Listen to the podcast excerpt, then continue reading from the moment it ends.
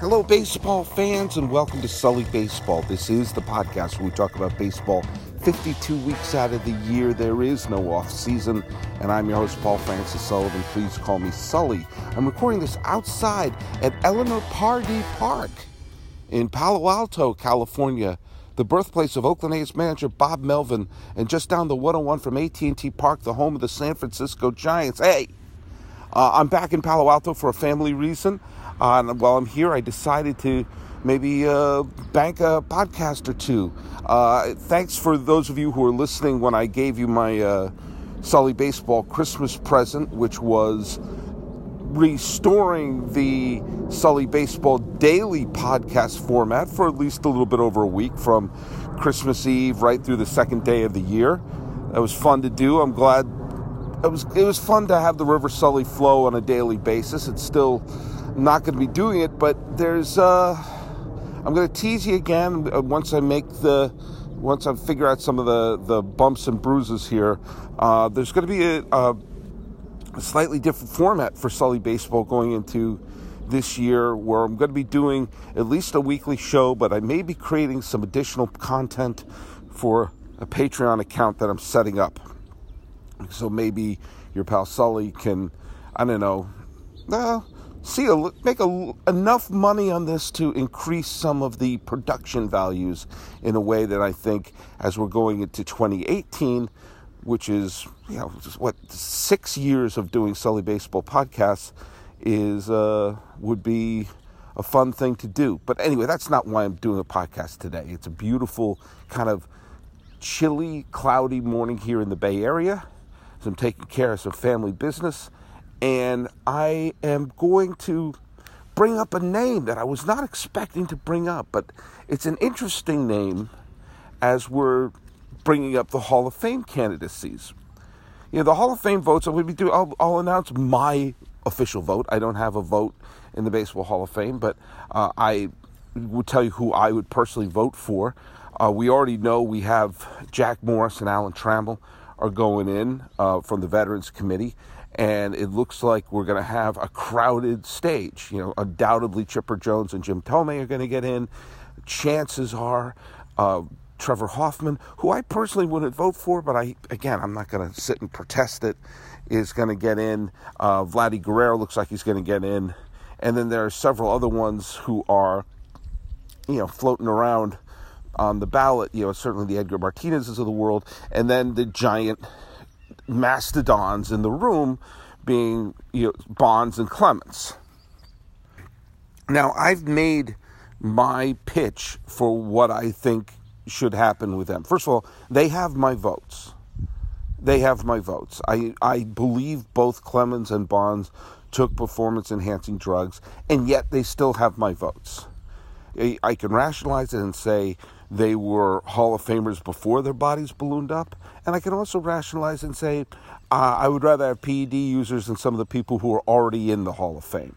You may not agree with that. Obviously, a bunch of people don't. Uh, I believe that Clemens and Bonds were the best of their eras and therefore belong in the Hall of Fame. Now, the, the solution for Bonds for me was extraordinarily simple which was when he was the hitting coach of the Miami Marlins, take one at bat. Go in there and take a cut. Because when that happens, that resets his Hall of Fame clock, and we won't be talking about him for another five years. And in another five years, uh, I think people will be a lot closer. Uh, it'd be it's a lot easier for Bonds to go in there and take a cut than it is for Roger Clemens to go in there and pitch an inning. But hey, uh, do that too. Have him pitch an inning reset the clock. Now, it's interesting that I've taken that stance where we know that they're this high quality player and they were Hall of Famers before their bodies ballooned up and they were the best of the eras. One of the names who were of the PD crowd that fell off the ballot really, really quickly was Rafael Palmeiro. And Rafael Palmeiro is in the news now, I didn't expect to say the words Rafael Palmeiro is in the news, but he's in the news. He is 52 years old and he wants to make a comeback. Now, let me just say this right here and now as I'm standing here in Eleanor Pardee Park. There are some things I'm on the fence about. My thoughts on The Last Jedi, I'm on the fence about that film. There's some things you can persuade me this way or that. Should we have pistachio ice cream or should we have mint chip ice cream? And there's some things that I'm going to have to wait and see for the evidence. But one thing I'm 100% on board and one thing that I want big time is the comeback of Rafael Palmeiro. Oh my God, there is no downside. There is zero downside in Rafael Palmeiro making a comeback, and there is also a precedent to be set. Now, of all the people who benefited from the PED era, who went from being a good, solid player to suddenly becoming an elite Hall of Fame level player, there is no bigger name to bring up than Rafael Palmeiro. When you saw he was a, a coveted college prospect, and when he came up as a member of the Cubs, he was an all star, a batting title contender, a good, solid line drive hitter. He goes to Texas, becomes teammates with Jose Canseco, and suddenly becomes a 500 home run guy. The, the, the back of his stat card is so egregious and so obvious that, wow, something changed in his game. And it wasn't the, well, he went from a pitcher's park to a hitter's park. He was playing in Wrigley Field. And was a good player in Wrigley Field. And suddenly becomes a 500 home run guy in, in Texas. I mean, it was of any of the PED users, his career was the most obvious. Hmm, I'm playing in the mid 80s, and this sort of a hitter is valued, but this other kind of a hitter is really valued, and I'll become that hitter. I will transform my body. And when he, you know, the thing that really killed him was not his PED use but the fact that he was on Congress and waved his finger very Bill Clinton like and said, I did not use performance enhancing drugs, period. What he should have said was, I did not use performance enhancing drugs, comma, except for those times that I use performance enhancing drugs. I've said it before and I've said it again. People don't care about PED users. They care about the behavior around it. People didn't like Bonds when he was skinny. People thought Clemens was arrogant when he was young. But people love Big Poppy. People love Dandy Pettitte. And there are certain sluggers that you think, oh, yeah, he used them, but, you know, we love Bartolo Colon. We, he was suspended for PED use, but we don't like Ryan Braun. Why don't we like Ryan Braun? Because he lied about it, was adamant about it, and ruined someone's life about it. We like Jason Giambi. Jason Giambi's a big, cuddly, dumb lug of a teddy bear. He's basically Mongo from Blazing Saddles. He's a, oh, I guess I shoot this in. But we don't like Canseco because he's this arrogant ass people use PEDs as a way to, oh, I don't know, express their displeasure with somebody, but expressing that displeasure and having it with a sense of self righteousness. People hated A Rod when they thought he was clean. Remember when he re signed with the Yankees for the big, huge honking contract in 2007, which was the same year that Bonds passed Hank Aaron? Nobody liked A Rod then. Nobody, no Yankee fan liked A Rod then. He was about to win the MVP. But the thing that people were saying was, we will have a clean home run king. That's what A Rod was going to be. He was going to be the clean home run king. But he was vilified for years and years before we knew that his cousin was shooting steroids at his ass at a bathroom stall. So the sin that Rafael Palmeiro committed was not that he was doing PEDs, but that he did it so arrogantly and defiantly that he was caught in a lie like that. I think most people didn't know who the hell Rafael Palmeiro is. I'll, i think that's weird because you know he was a was a great player. He was a good looking dude and was you know hit some big huge home runs and everything. But for most people, he you know he played in Texas. He played in Baltimore. A lot of people didn't know who the hell Rafael Palmeiro was. By the way, did Rafael Palmeiro have one of the strangest careers in that he either played for the Rangers or the Orioles, and I could never figure out which team he was on at any given year. Oh, he's back with the Orioles? I thought he was back with the Rangers. He just went back and forth and back and forth between those two teams. Harold Baines, towards the end of his career, kept going back and forth between Baltimore and Chicago the same way, but no one did it in a weirder way than, than Palmeiro. But I digress. So that's what people are upset about him. He lied. He did the Clinton thing. He waved. He wagged his finger. Now, if you look at his numbers, if you just look at his, you know, what he did as a player, you know, he's, you know, what did he, he up getting um, 569 home runs and 3,020 hits. Any other, by all metrics, he's a Hall of Famer. But his Hall of Fame candidacy died immediately on the vine because of the PEDs. Now, I find it interesting that we are debating the merits of Bonds and Clemens, and yet players like Palmeiro, and I'll say it, like Manny Ramirez and like Sammy Sosa and like Gary Sheffield, who also are all connected to PEDs, are having candidacies that are non starters. You know, Pudge Rodriguez was connected to PEDs. I think there's no, the only PED user that was more obvious by all by all accounts than uh, uh, Palmeiro was Bagwell. And again, I have no problem with Bagwell being in the Hall of Fame. He was an elite player. There are a bunch of other sluggers that I look at going like, we like that guy too much to ask questions, don't we? we we we don't want to know. We don't want to know about that one.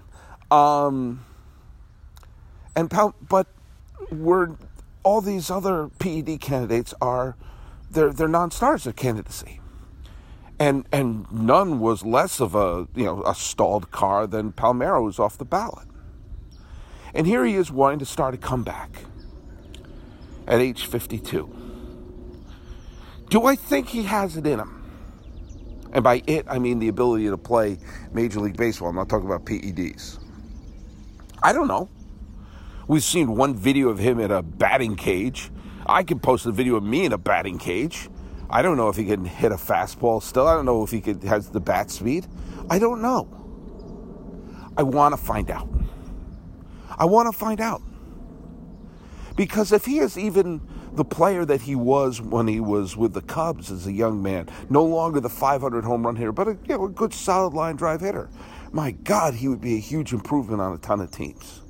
We're right now seeing two famously small market, small revenue teams offering seven years and hundreds of millions of dollars to Eric Hosmer. Well, what if they could spend the league minimum and get Rafael Palmeiro? Take a flyer on him. Seriously. What happens if he can do it? What happens if he can pull it off? I'm not saying he's going to be back to being his all star self, but what if he is a competent first baseman? What if he could still hit? Then I think we have an interesting redemption for the steroid era. I was dead serious when I said Bonds should have taken a cut. You know, he, here's Barry Bonds coming off the bench in a Marlins game. Seriously, that would have been amazing. And also, Bonds would have been off the ballot for five years, and then, you know, we started all up again in 2023. But think about Palmeiro, the redemption of his career, the redemption of his of all those hits and all those home runs. We'd be able to celebrate him, restart his Hall of Fame clock, and then reevaluate him. Now you might say, that, okay, he wasn't a Hall of Fame player before he used it, or this, that, or the other thing. But maybe we're stopping thinking like that in about five years. Maybe we'll be able to look at his career differently. I had said this on a podcast a few years ago that the redemption of the, the steroid era is this get back to the majors. Seriously.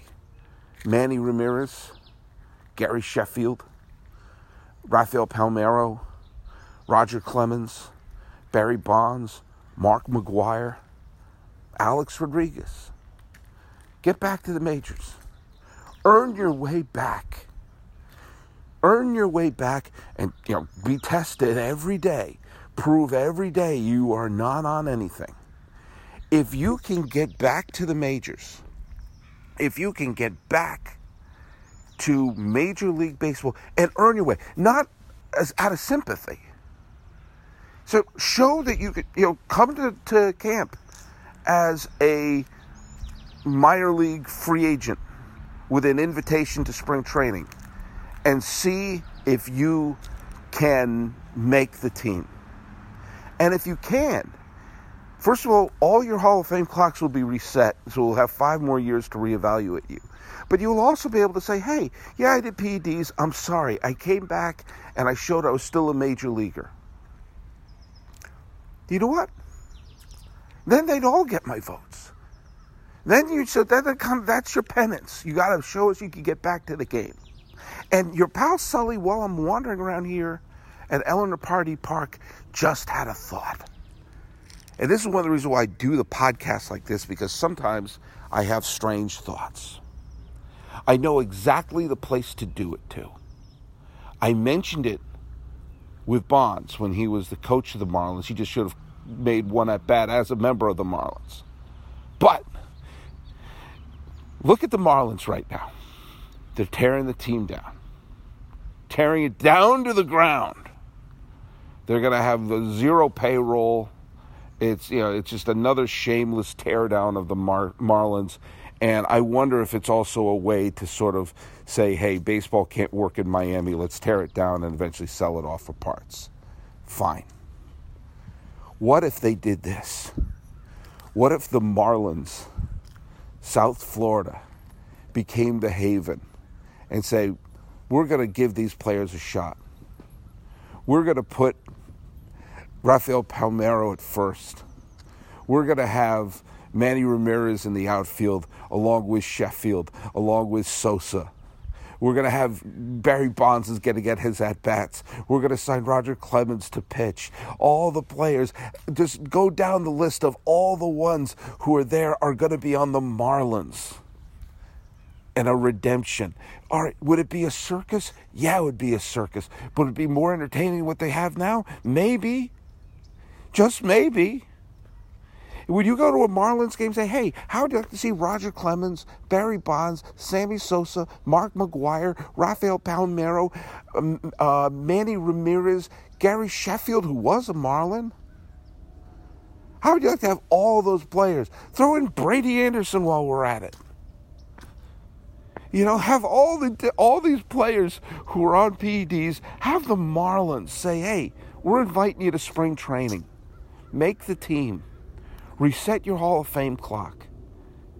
And would make the Hall of Fame process a lot more interesting because what baseball should be doing right now is dissecting the merits of players like Andruw Jones, like Scott Rolen, players who are borderline. You can make an argument for, I was saying, you can persuade me one way or the other for some of these players.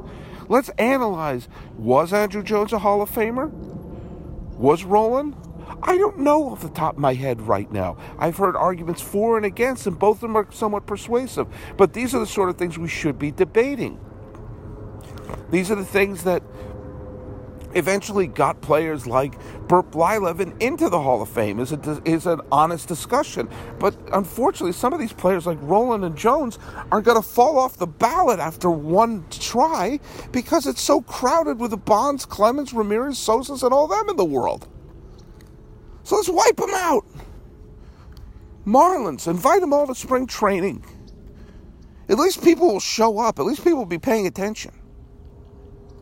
But the real comeback is Palmeiro. He wants to come back. He has th- over 3,000 hits, over 500 home runs, and no one is even burping his name for the Hall of Fame, and that must be eating him inside. There are 30 teams out there. A bunch of them need a first baseman. And some of them could say, hey, we'll give it a flyer. Could it be the Rangers and the Orioles? Or maybe he'll find out you can play for a team other than the Rangers and the Orioles. Either way, Palmeiro's comeback, I'm in. I am for Rafael Palmeiro's comeback. Period. All right, well, it's a beautiful morning. I'm going to continue a run. And uh, I'm going to keep popping up here. Some other things to say, including uh, friend of the podcast, Cubs fan with an eight, had a question for me. But I'm going to bring that up on another time. It's uh, about free agent and collusion now. I don't believe there's collusion going on. That's I guess I'm doing a little teaser for an upcoming episode, so look out for that. Meanwhile, go to sullybaseball.com and look out for announcements of the Patreon account, which I'm setting up right now. Uh, go to Facebook, iTunes, SoundCloud, YouTube, Stitcher, Instagram. Uh, Instagram, um, Sully Baseball Podcast is my handle because there already is a Sully Baseball out there, if you can believe it. Uh, you can be old school, send me an email at info at As always, the music is by Ted Thacker and Patrick Kaliski. Hey, this is a throwback doing one in Palo Alto. I haven't done one in Palo Alto for a while. This has been the Sully Baseball Podcast for the seventh day of January 2018. I'm your host, Paul Francis Sullivan. I'm doing my comeback, and you can call me Sully.